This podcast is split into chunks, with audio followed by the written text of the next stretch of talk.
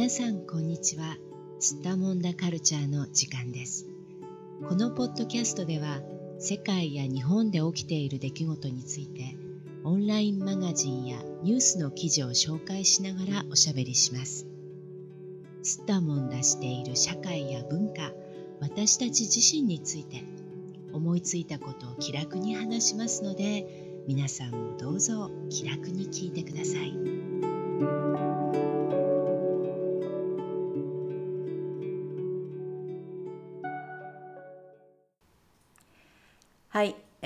今回は日本の家庭料理はハイスペックすぎる。世界の食卓は意外と質素という、えー、フラウに掲載された記事を話題におしゃべりしていきたいと思います。それでは今日も東京の小雪さんよろしくお願いします。はいお願いします。うん、えー、まあこのサブタイトルがね作らないという日があってもいいということになっていますが、うん、どうですか、はい、小雪さんはあの食事を作ることに対してプレッシャーっていうのは感じますか、はい、うん感じることがありますね。はい。それはあのやっぱりここの記事の中で言われているようにその品数を何品も作らなければいけないとか栄養価をいろいろ考えなくちゃいけないとか、うん、そういうプレッシャーからきますか？うんそうですね。私はどちらかというと栄養バランスを考えて、えー、しまいますね。それでこう、どういうふうにやって組み合わせたら栄養のバランスがいいのかなみたいなことを考えて、結局いっぱい作ってしまうみたいな。品数を増やしてしまいます。はい、うん、特になんかやらなきゃダメだってこう誰かに言われてそうなっちゃうわけではなくてやっぱり自分の中でそうしなくちゃいけないっていう気持ちがあるからそうなるっていう感じですか？どっちかっていうと。うん、両方かなと思います。はい。あの言われるのは、あの、実の母から言われますね。ああ、そうなんだ。はい。なんかね、母が非常に健康に気を使う人なんですね。うんうん。うん。だからこう、カルシウムがどうのとか、うん。ビタミンがどうのみたいな、なんか非常に知識がある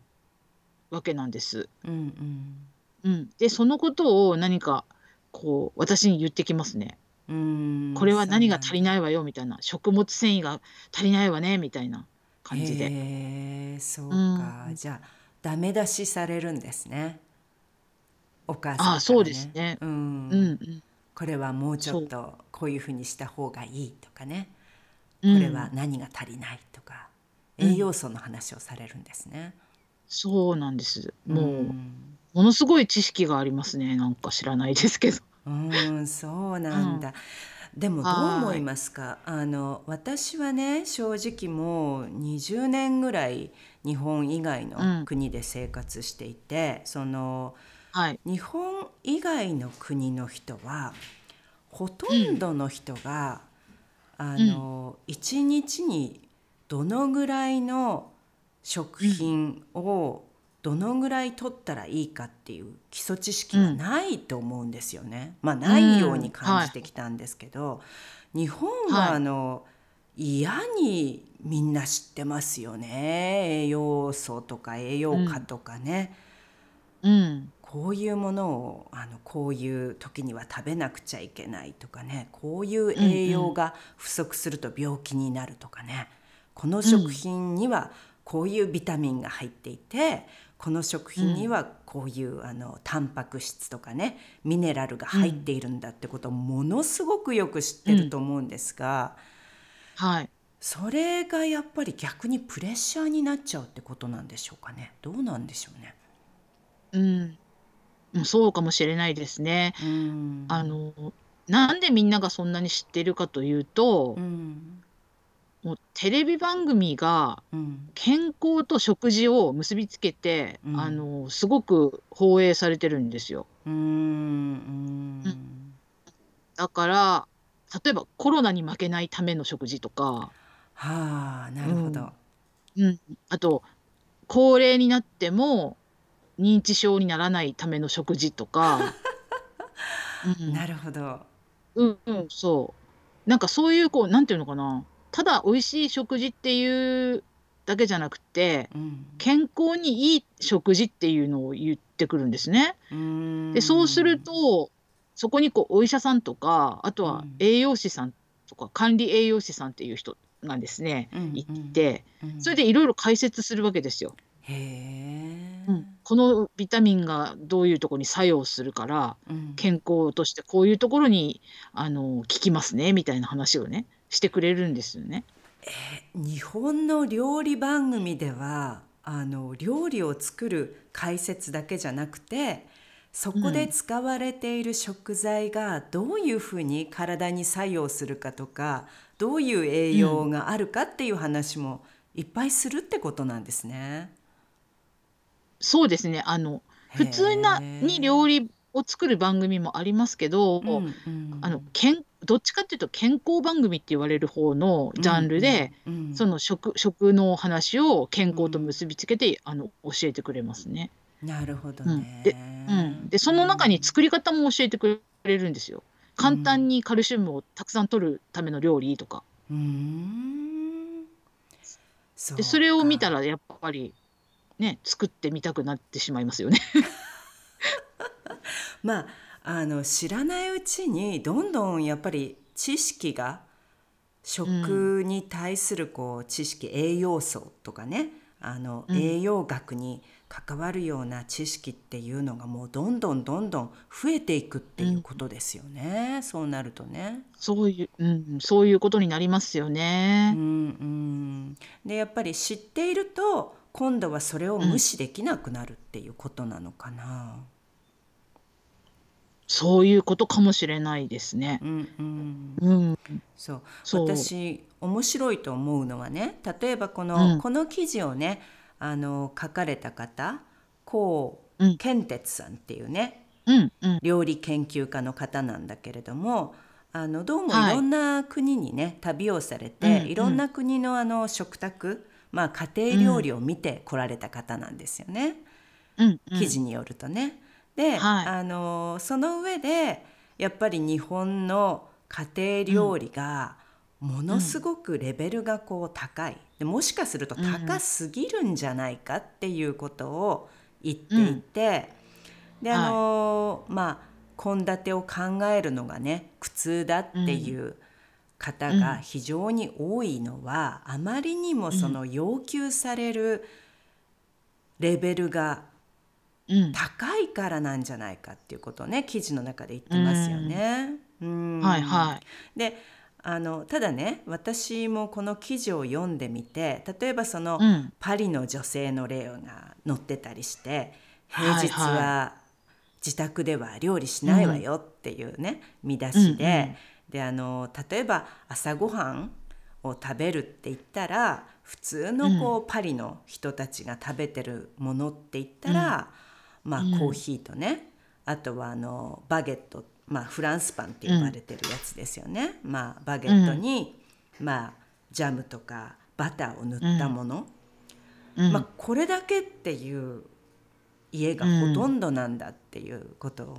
書いていて、はいであの私も自分の経験から言って朝ごはんなんて食べない人はすごく多いですし、ことにフランス人に関して言えばね。まあ、ヨーロッパは多いのかもしれないですけどね、うん、その夜、食事する時間が遅い国が半分以上ありますからねヨーロッパはね。そうすると、うん、どうしてもその朝はあまりお腹が空かないっていうのもあると思いますし、うん、あとは伝統的にやっぱりあのカフェオレと呼ばれるねこう日本で、うんうん、日本語で言うところの。まあ日本語じゃないけどもともとフランス語だけど、まあでも まあそのあのカフェオレ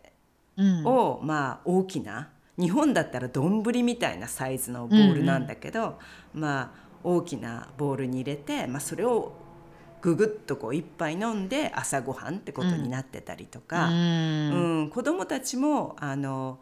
ホットチョコレートですよね。日本ではココアと呼ばれてますけれども、ああいうのをやっぱり、あのググッと飲んでそれで朝ごはんっていう家もたくさんあるし、うんうん。ねあのまあすごく頑張っているところでちょっとそれにオレンジジュースがついていたりとか、まあ、ビスケットがついていたりとか、まあ、こういうバゲットですねそのパンにバターとかジャムを塗ったもの、まあ、それはやっぱりあの西ヨーロッパまあ、フランスとかねでは多いかなと思うんですよね。でもうちょっと、あの東ヨーロッパの方に行くと今度はあの、もうちょっとプロテインっぽいものねあのチーズだったりとかハムだったりとか卵だったり、ソーセージだったりそういうものを朝食べる人たちもね増えていきますけどね。うん、でも、やっぱりその思ったのは日本人の方にね例えば、朝ごはんは、まあ、パンにジャムを塗ったものとコーヒーだけですよって言ったとして、例えばあの小さいお子さんがいる家庭の方とかにそれを言ったとして、やるかなと思うんですよやっぱり。どう思いますか？私あのそういう話をね日本の保育園とかあのそういうところで一度したことがあって、そこに集まっていらしたお母さんたちはものすごく驚いてたんですよ、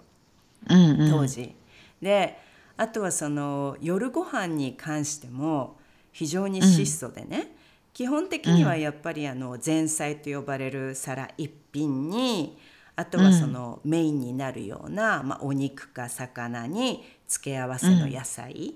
と、あとはまあ日本では野菜ってことにしてないですけど欧米ではなんかやっぱりじゃがいもとかねお米とかも野菜ってことにしてる人はすごく多いですから、うん、まあ、何らかしらの野菜と、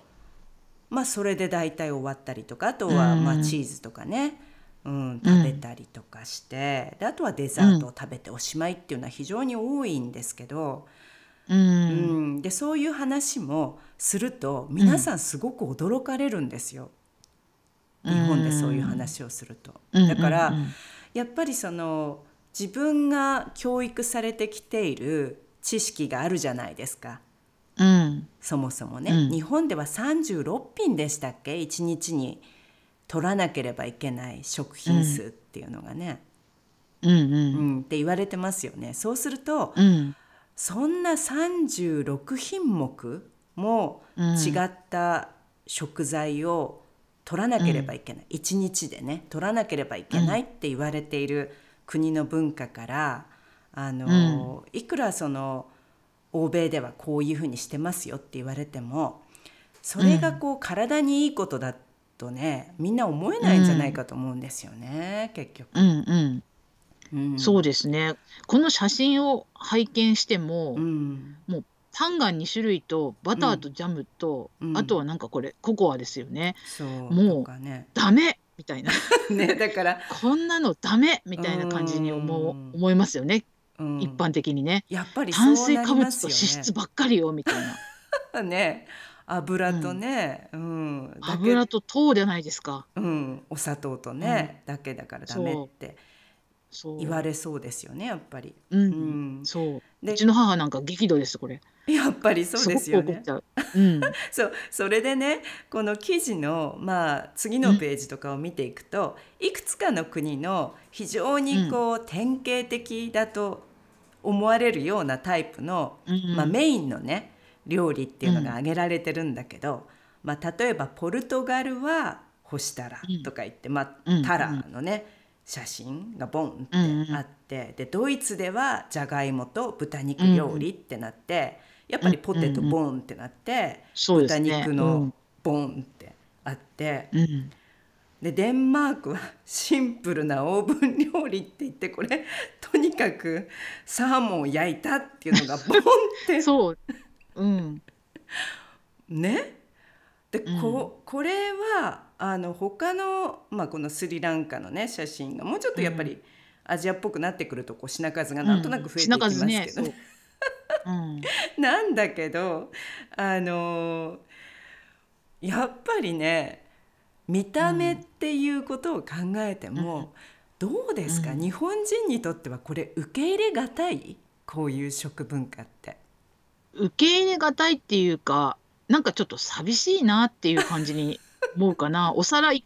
個でしょ？そしてこう、うんうん、色もなんか単色、うん、1色ぐらいじゃないですか。1色とか2色とかになっちゃいますよね。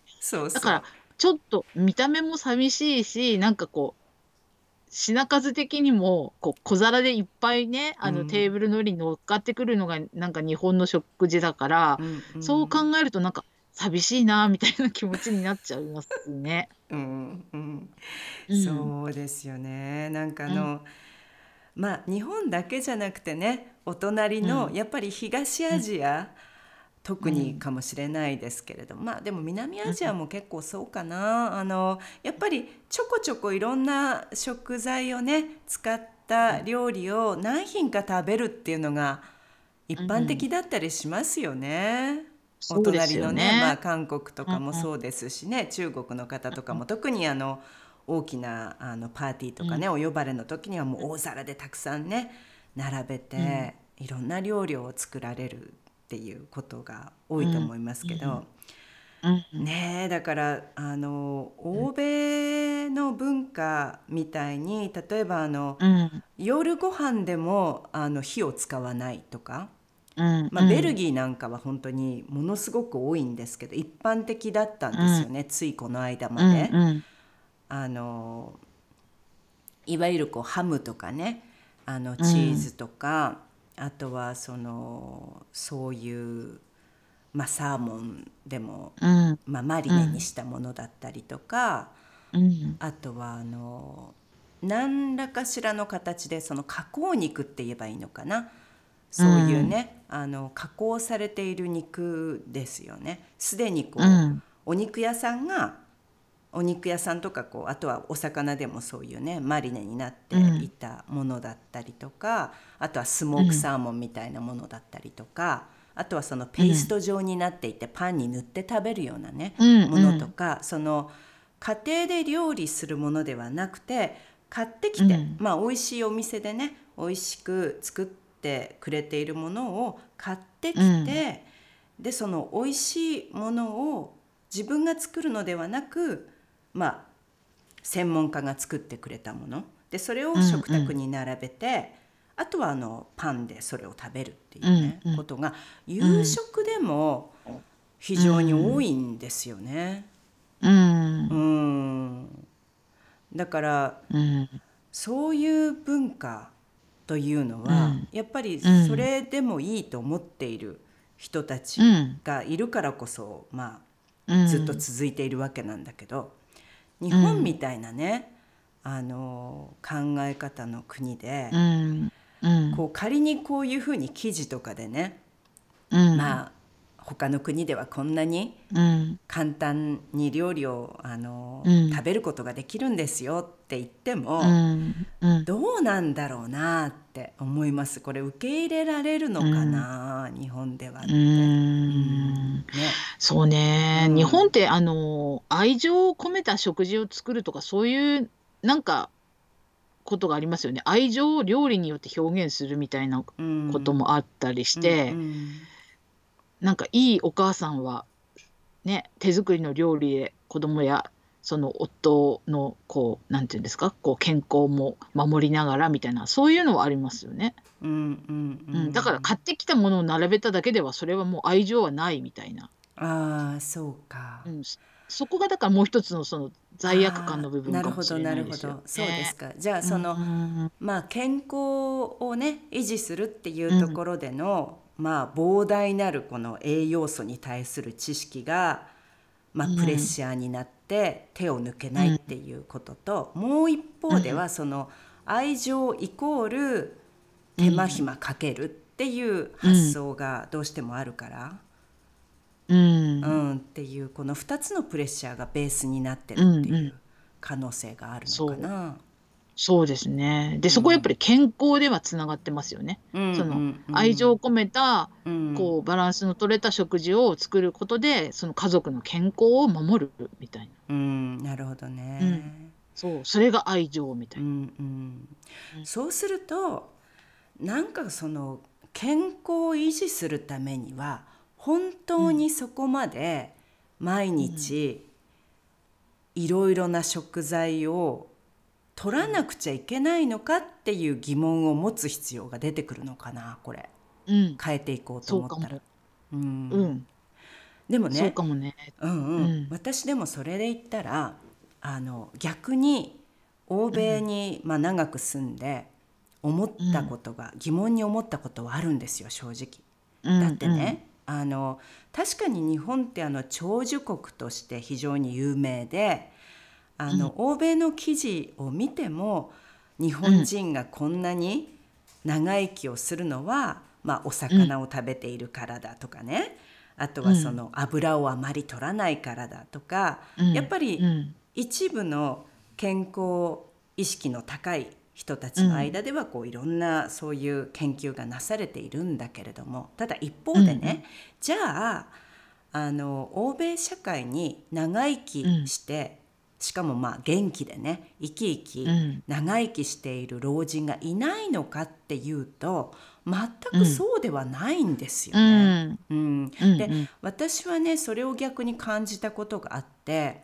あの、うん、まあ80歳を過ぎても本当に元気で、まあ、おしゃれもして。まあ、パーティーに行ったり外食を楽しんだり、旅行したりしている高齢の方たちって欧米社会にもすごくたくさんいるんですよね実際。うんうん、で、うん、そういう方たちって何を食べて現在に至るかっていうとこういうこの写真に写ってるような料理なんですよ。うん、だからじゃがいもと肉だけの食卓だったり、うん。うん、まあ、せいぜいそれにこう葉っぱだけのレタスのサラダがついていたりとか。うんうん、朝ごはんは、まあ、ジャムを塗ったパンだけだったりするんですよね。うん、うん、でそれでも確かに、うん、あの、アルツハイマーにもかからず、がん。にもならず、ものすごくこうおしゃれにあの生き生きと活発に活動している人っていうのもまたいるから、まどうなのかなって思ったことがね、正直ありましたね昔。あうん、それはね日本でね長寿をの人を紹介する時大体食事なの話でものすごく食べてることになってますよ種類とか。そのパンとか じゃがいもだけ食べている人もいるのかもしれないけど大体長寿の人のあの取材で話すと大体本当に1日36品目とか食べてるっぽい感じの食事が多いですよ。うん、だからみんなあ長生きにはやっぱりああいう風な食事が必要なんだ。やっぱり小魚かみたいな風に思うみたいですね。うん、でも確かにそう言われてみると、うん、あの日本にスーパーボランティアって言われているあのすごいおじいさんがいるんですよ。うんうん、でいろんなところに出かけていってこうあの復興の地震の後のこうなんか泥をなんていうんですか書き出したりとか、うん、なんかいろんなボランティアするんですけどその人すごい80歳ぐらいでものすごい元気で活動してるんですが、うん、その人のお昼ご飯はあのパックのあの白いご飯に梅干しとかそういうの食べてるんですよね。うんうん、自分はすんごい元気で大活躍されているからそういうことを考えると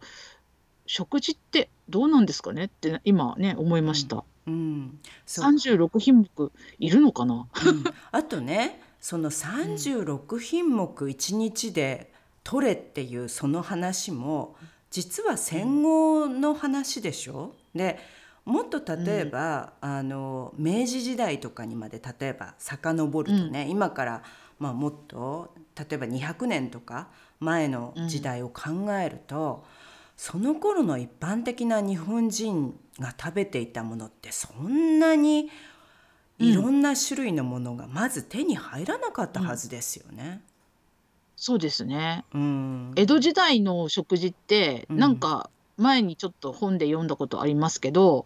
ものすごくパターン化されてるんですよね。うん、朝は炊きたてのご飯と、うん、なんかまあちょっと